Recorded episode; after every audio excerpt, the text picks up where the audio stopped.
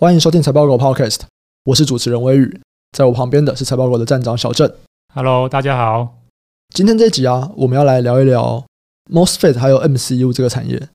那我们要来看的这间公司是功率半导体的龙头英飞凌。那这间公司在功率半导体的市占率有二十趴哦，而且它也是车用相关半导体的龙头，它的市占率十三点二趴。那我们为什么要去看英飞凌呢？主要啊，就是因为台股的 MOSFET 还有台股的 MCU 族群都跟欧美日的巨头有很大的联动关系。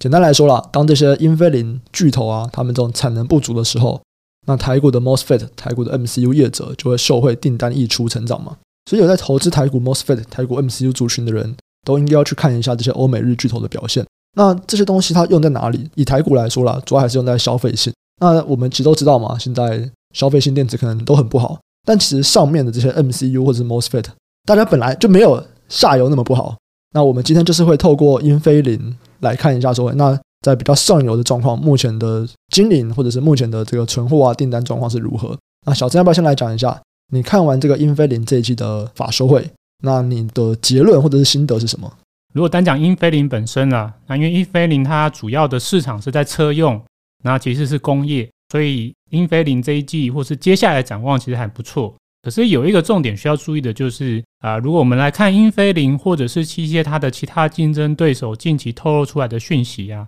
就是供给已经逐渐的，就是啊算是松了，已经开始舒缓了。那这件事情呢，整个供给舒缓之后，那代表就是整个不管是 MOSFET 或者是 MCU 族群啊。接下来下半年到明年的展望能不能延续原本的这一个持续就是上涨的逻辑，就得要又回到就是终端需求。就像我们刚才前面提嘛，英飞凌或是这些欧美的大厂，他们是以车用工业为主，当然不怕。可是如果是台湾台股的 N C U 跟 MOSFET 族群，琢磨主要是在 PC 家电这些消费市场，那这可能就是接下来需要特别关注的。我们前面讲到说供给环节。那主要是在讲说供不应求的状况下面有慢慢的缓解，没错，因为像很多 MOSFET，我们在这几个月其实还是可以看到涨价的新闻嘛，就是就算下游的 PC 不好，哎，可是他们很像还是可以涨价，那就是说我不管怎么样，反正我就还是供不应求，嗯，可是目前看起来就是很像这个状况有在改变的，对了，对，其实开始都有陆续有杂音的啦，先不讲 MOSFET 好了，我们讲整个功率半导体，功率半导体里面其实有很多不一样的元件嘛，MOSFET 是一种类型的晶片。那还有另外一种类型的晶片叫二极体，对，那其实二极体很明显就是已经开始就是叠加，所以就是说这个趋势开始值得注意的，就是说整体的功率半导体，它们主要的制程都是在八寸、六寸这样的晶圆厂。那过去因为受到去年或前两年各方面的晶片短缺，八寸的成熟制程的需求是很旺盛的。可是我们也都知道嘛，就是从第二季开始，整个就是晶圆代工这边的稼动率已经开始有杂音了，尤其是八寸以下的。对，像我们不管看到世界先进已经先说自己的就是稼动率会降到八十一到八十三嘛，那甚至我们来看这些就是更上游的细晶圆厂，细晶圆厂如果参考不管是环球晶或者是合金的一些资讯好了，他们也都认为六寸有点就是供需平衡，甚至有慢慢供过于求的现象了，因为这两个制程就是目前台股 MOSFET 的最主要使用的制程。这两个就是环节，如果开始供给松的话，变相代表就是说，原本从去年到今年，台股 MOSFET 的族群上涨一个很大的动能是在于供不应求的状况，可能就要逐渐疏解。我自己觉得话就是说，这个可能对台股的功率相关的族群吧，MOSFET 啊或二级体啊，都是一个比较没那么正面的资讯。好。所以，我们先来看一下英飞凌这一季的营运表现。这一季啊，它的营收成长比上一季成长了九点七八，这是高于公司的猜测哦。营业利益率啊，它不降反增啊，这也是明显高于公司猜测。原本公司觉得营业利率会降，那原因其实蛮单纯的啦，就是因为上海封城，公司原本估得很保守啊，结果很像负面影响没有到那么大，所以就看起来就都还行，对，就是，比原本猜测好一点。好不少，因为像原本营业利益率是绝对会下滑的，嗯、对，或者是说原本的财测跟后来实际差了两个百分点，嗯嗯，对，那这其实差的不少，就快十趴了。对啊，对啊，对啊，对啊，所以这个其实我觉得算是明显高于财测预期。如果以获利的角度来看，是真的明显高于财测。嗯、对，那当然有一个另外很大的因素，是一个不是公司自己能够控制的因素，就是汇率。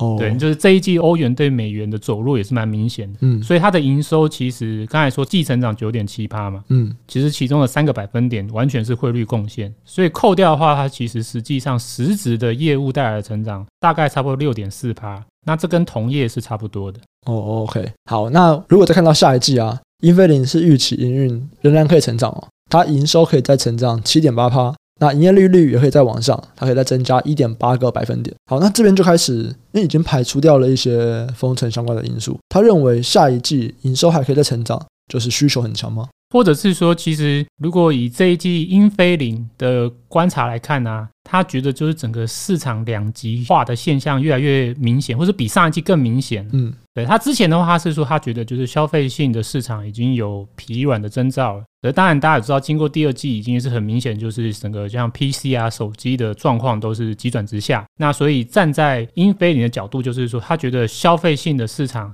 更疲软。那所以他自己对于他自己像是手机啊、PC 啊，在家电的一些就是产品线，他的观点就是觉得对，很明显的就是会下滑，而且下滑幅度应该是高于他之前的预期。如果是这样，为什么公司还是觉得它下一季的不管是营收或者是营业利率还是可以再往上呢？而且这个上涨的幅度我觉得不少嘛。如果拿英飞凌来跟台厂的像一些 IC 设计来看，哇，那真的是差距很大嘛。一般就是台股的 IC 设计对下半年都是很悲观的，哎，可是英飞凌却还是觉得一直一直在成长。主要原因当然还是就是在产品组合的关键，就是英飞凌它最多的营收是来自于车用跟工业这两个市场还是很好，对，还是供不应求，对，那所以自然就是呃，如果以英菲林的角度来看的话，他觉得下半年甚至到明年上半年销量跟价格，他觉得他都不担心，可是。如果站在经营阶层这一季的，就是在法说会的语气啊，我觉得有变得更保守。对，就是他们已经开始认定，就是说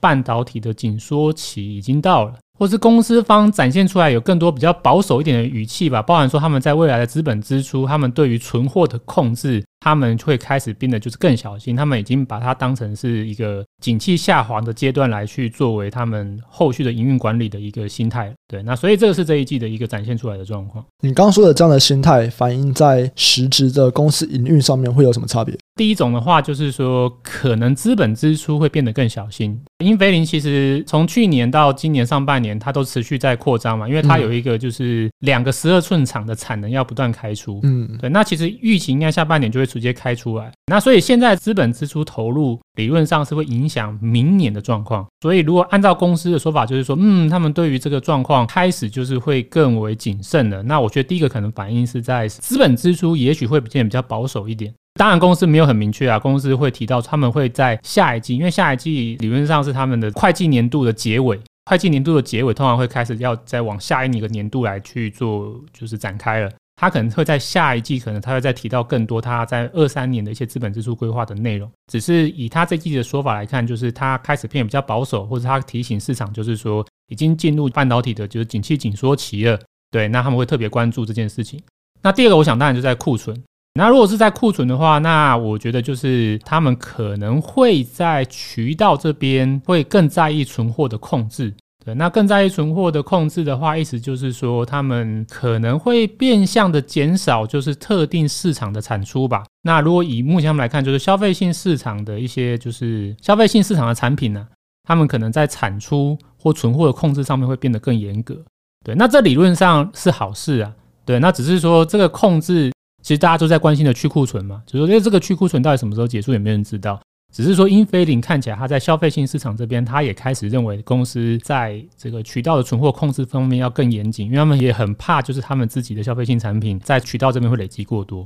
所以，我想这个应该是对于营运方面他们会去控制的两个点，就一个是资本支出，一个是消费性市场的产品的产出的控制吧。好，这边是在讲英飞凌的这个状况。那如果我们来看其他的这个同业。看起来也都会这样讲吗？没错啊，我觉得这一季啊，英菲林有一个最明确的说法是说，他认为就是供不应求已经开始缓解。嗯，这个在他的法说里面，他有很明显提到这个现象。因为其实，在上半年吧，他还是一直讲，就是说供不应求，供不应求，供不应求。啊，尤其是第二季是上海封城嘛，对，他在上海封城，他当然觉得说，哦，这个上海封城会对他的整个供应产生非常明显的影响。现在到下半年了，诶，他突然就是这个说法开始转变了。他说他觉得他已经看到就是供应瓶颈有开始缓解的现象，而且他也提到说他觉得这个晶片的交期啊，已经慢慢的就是不再上升了，它就已经变成稳定了。那其实跟他有类似的观点啊，还有其他的就是一些车用工业的大厂，像我觉得亚德诺，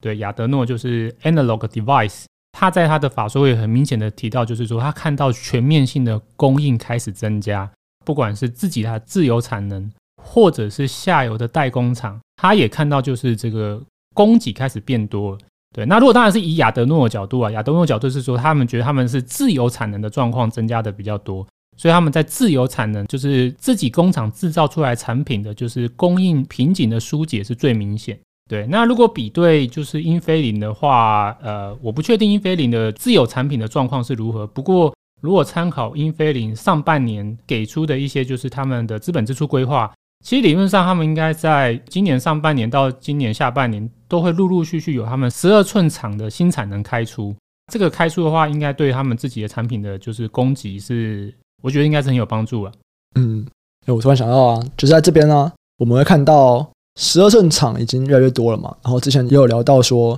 有一些驱动 IC 或者 MCU 本来是在八寸厂做的，现在也都要在十二寸厂那边去做他们的产线，这样子就要去开新的光照啊，去做他们的这个晶片。嗯嗯，所谓八寸厂的尖峰是不是就真的结束了？就是下一次，就算再遇到一个这么大的一个问题，供应链的这个瓶颈。被，八寸晶圆厂的这个会用到它的需求，就是已经没有那么多了，它再也、嗯、再也回不到两年前的那个状况了。我觉得不一定呢，不一定。对对对，因为原因，当然你刚才提的问题是说，哎，因为有一些原本在八寸的这种产品，它直接就是 upgrade 到十二寸的，对，那这样是会空出这个八寸有一些既有的产出，就再也回不去了。可是实际上，其实是说，的确还是有一些新的应用出来。可是为什么他们要用八寸？先讲第一个，就是说八寸在某一些角度，它当然是 CP 值很高的。因为其实你为什么要推到十二寸？你推到十二寸的话，当然第一个是说你希望就是制程能够再萎缩到，通常是以九十纳米来作为就是八寸跟十二寸的分界。你有些产品你觉得需要更高的运算量，你自然会再往前推进，那你就会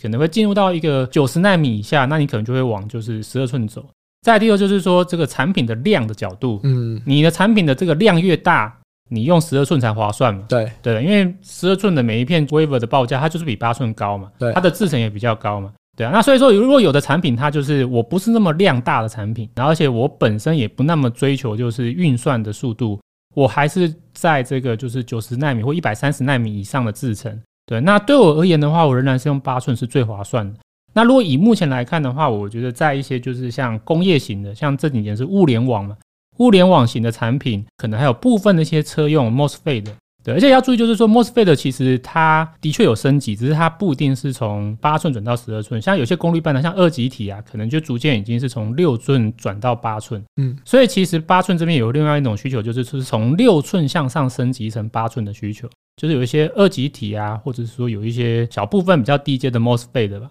他们也会从这个六寸的生产慢慢就 upgrade 到八寸。那这些都会让需求这边是还有一定的一个既有量，同时也还有一些成长的空间。所以你说下一次会不会就整个八寸就完全就是没落了？我是觉得不一定啊。可是说会不会就是说能够像二零年或二零二一年就是这样子这么的强烈的供不应求？那我觉得的确是很需要观察吧。我觉得不一定可以到这么高的高峰了。嗯，好，那刚刚啊，你有提到说。不管像英飞凌啊，或者是像亚德诺，都有提到说自由产能在快速增加嘛，对不对？那我们过去会知道说，哎，供不应求，他们要去加产能。可是也是因为这些巨头的产能，他们供不应求，所以他们会在外溢到台股这边来，或者是委外代工的这个部分。那随着这些公司的自由产能提高，是不是委外代工的部分那边的单就有可能变少？呃，我觉得没错，的确逻辑上会有一些影响啊。可是比较有趣的是说，哎，那为什么这一季？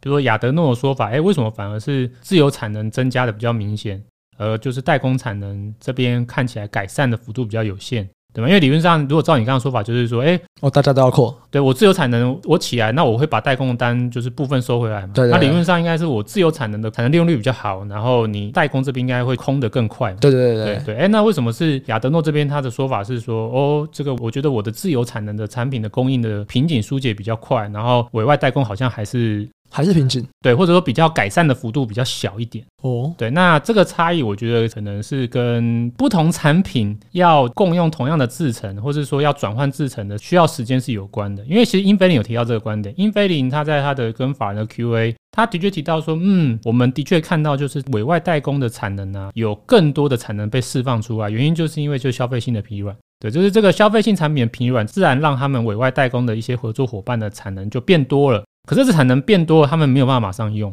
原因是因为就是说这些消费性的产品，他们所使用的制程节点跟目前公司的产品所使用的制程节点是不一样的。对，那不一样的话，你要做这样不同产品的转换，就是需要一些时间啦。只是说，我觉得其实这应该算是一个暂时短期的现象啊。理论上就是经过一点时间，我觉得应该就是可以顺利的转换了。尤其是我觉得，就是可能下半年这个现象会再加速，原因是因为我们已经知道说有更多的就是这个八寸厂或者二线弹工厂的，就是产能已经松了嘛。那松的话，他们的想法或者他们在法说会上面提出来观点都是一样，就是说他们会拿就是其他需求比较好的就是产品来去填补这些空出的产能。如果我们参考世界先进哈，世界先进就是说，哎，法人问说，哎，你这个驱动 IC 不好，空出很多产能，你怎么办？那他就说哦，我会把这个产能就是加速转移到电源管理 IC 的客户上面。这种转换是需要时间的，它不是马上就能够无缝转换，所以一定就会有一个时间点，就是说看起来有多出的产能空出来了，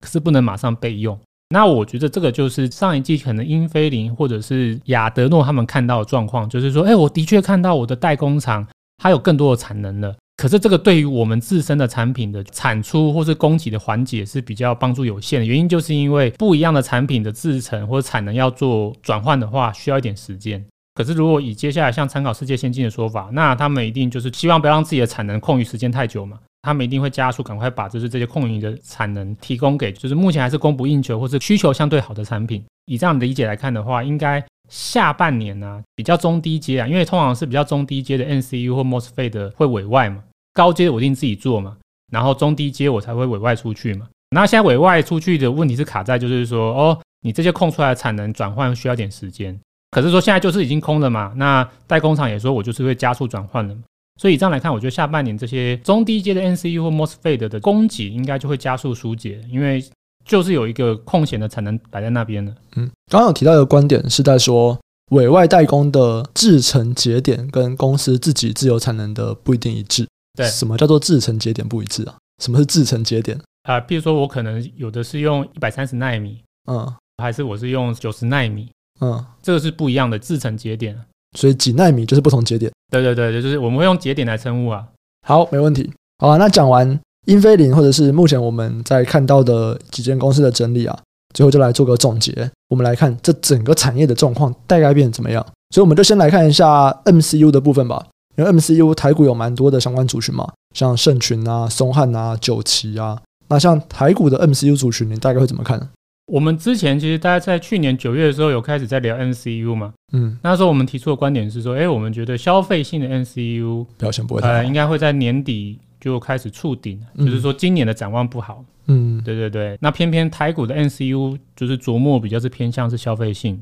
那它今年就是逐季下滑的风险会很高。那如果以目前来看的话，哎，这个还算是 lucky 啊，就是有符合我们的预期啊。像我们之前常聊的那三家嘛，对，那盛群的话，其实营收的高点就是在去年 Q 三，它的整体的就是营收趋势就是逐季下滑是没错的。对，那毛利率也是连续下滑。对，那它另外一家中汉吧，也是营收规模比较大的台股的 NCU 的一家公司，它的营收高点也是在去年 Q 三，那它的营收下滑就更明显了。不管是营收或毛利率，也是呈现一个比较明显的连续下滑的走势。那第三家九旗的话，营收高点也是在去年 Q 四，单看今年上半年，的确就是营收跟毛利率就是连续下滑。所以以这样来看的话，其实就是说，哎，这个 NCU 族群的确就是高点都是在去年第三季或第四季，营收都已经就是或整体的获利就已经连续下滑两到三季。对，那所以这是符合我们的预期嘛？那当然，下一个问题是说，诶，那这样子这个下滑会持续多久？那如果我们参考英飞凌试出来讯息，就是说，哦，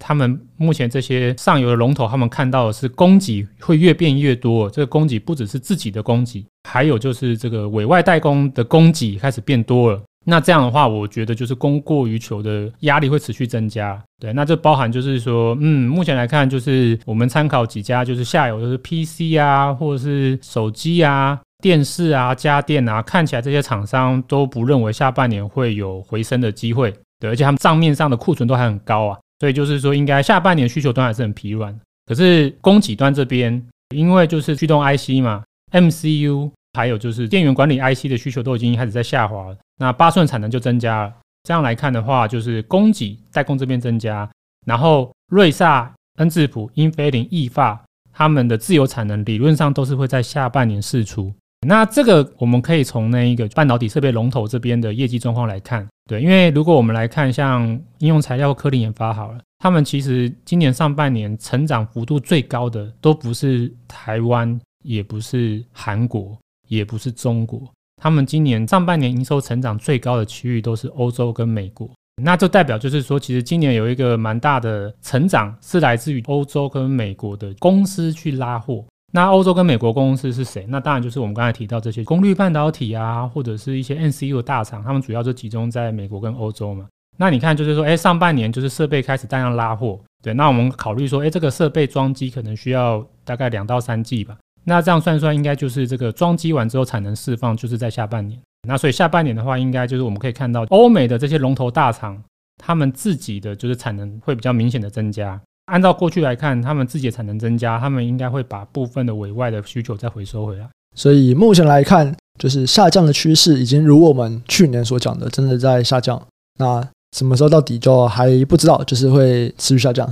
目前会先持续下降。对，我觉得下半年应该要预期，就是它会持续的，就是修正。嗯嗯，那再来啊，我们就来看一下另外一个同样会用到八寸晶圆的一个主力产品，就是 MOSFET。那台股的 MOSFET 也蛮多的嘛，包含像大中啊、杰力啊、尼克森、富鼎哦，富鼎最近蛮红的。嗯嗯，打入车用这样。对对，对，这几家 MOSFET 他们这个族群，你又会怎么看呢？我们可以看到，就是说最近往往就是这些标的啊，很容易因为一些新闻，然后当天的股价可能就会大涨。最近最明显就是打入什么打入车用，嗯嗯，对，好多这种就是说叉叉叉打入车用，对，叉叉叉已经开发出车用什么产品？因为现在车用就是少数电子产品还 OK 的啊。对对对对对对。可是我觉得大家还是题材归题材，还是要去认真了解一下，就是说。这个所谓的打入车用到底对他们实际的业绩带来多少的帮助或影响？嗯，对，因为其实这些公司他们的业绩的曝光仍然是集中在比较偏向消费性的市场。嗯，嗯，所以就说 OK，当然说打入车用是一个不错的一个东西，可是说这个东西你刚打入之后带来成长性，可以完全掩盖掉原本占比较高比重的消费性产品的衰退吗？这个我个人而言是比较保守或我会质疑的。对，尤其是我们来看一些迹象，就是说。台股的这些 MOSFET 族群啊，都已经开始就是营运已经有疲软的一些迹象，开始扩大浮现。其实，在上一季我们有聊到嘛，就是说，哎，我们虽然对 MOSFET 的的展望是比较悲观一点，可是其实第一季算是超我们预期嘛。第一季它的表现还是很强。嗯。哎，可是我们觉得到第二季季底啊，这些比较负面或衰退的迹象，就真的真的是陆陆续续浮现。像大中，大中的话是它的七月营收年衰退十三点一八趴。对，而且这是连续两个月明显下滑，就真的就是六月底之后开始就是急速的下滑。然后杰力也是七月的营收哦，就是衰退两成，营收两个月连续衰退，毛利率也是下滑。对，那尼克森、富鼎也不用说，就是营收都已经开始明显下滑了。对，那这里面可能比较好就是富鼎嘛，可能就是富鼎的营收的年衰退的幅度没有其他业者那么大。可如果我们不看单一标的，我们看整体，就是我们把大中、杰力、尼克森、富鼎整个整合在一起来看的话。我们看到一个就是非常明显的趋势，就是这四家业者吧，他们从六月开始，六月的营收、七月营收的衰退幅度都一直在扩大。嗯，对。那甚至我们如果来参考富鼎的观点好了，富鼎就是最近刚好有参加证交所办的业绩发表，他也明确表示，就是说，嗯，先前这个晶圆产能很吃紧，可是这个状况在下半年已经逐渐疏解喽，所以他们觉得下半年的景气展望是相对比较严峻的。对，那这个是富鼎自己说的。那我们还可以再参考一家公司，就是功率半导体或是 MOSFET 的这个，就是也算是龙头厂商吧，安森美。那其实安森美它在这一季的季报的电话会议内容蛮有趣的，它有表示一件事情，就是说它也同样看到消费性市场非常疲软，所以为了应对这个状况啊，他们要主动削减低阶产能的产品线产出。他在今年上半年都一直讲说，我的产能利用率很满，都是在八成以上。可是他第二季开始就已经是明确，就是说我是自己主动降低低阶产品线的产出，所以我的产能利用率从八十几趴降到七十七趴。为什么这个龙头厂它要自己主动就是削减它的产能利用率？原因就是因为他觉得就是消费性的市场真的很不好，他看到很大的下游的库存在堆积，所以他要主动削减产能。我做越多赔越多。对对对，或者说安森美其实他一直很想要退出这个市场，对他们未来目标就是他们希望他们再也没有低阶市场。可是他们这样子就是有空的产线呢？对啊对啊，所以他们之后会想要把它裁员，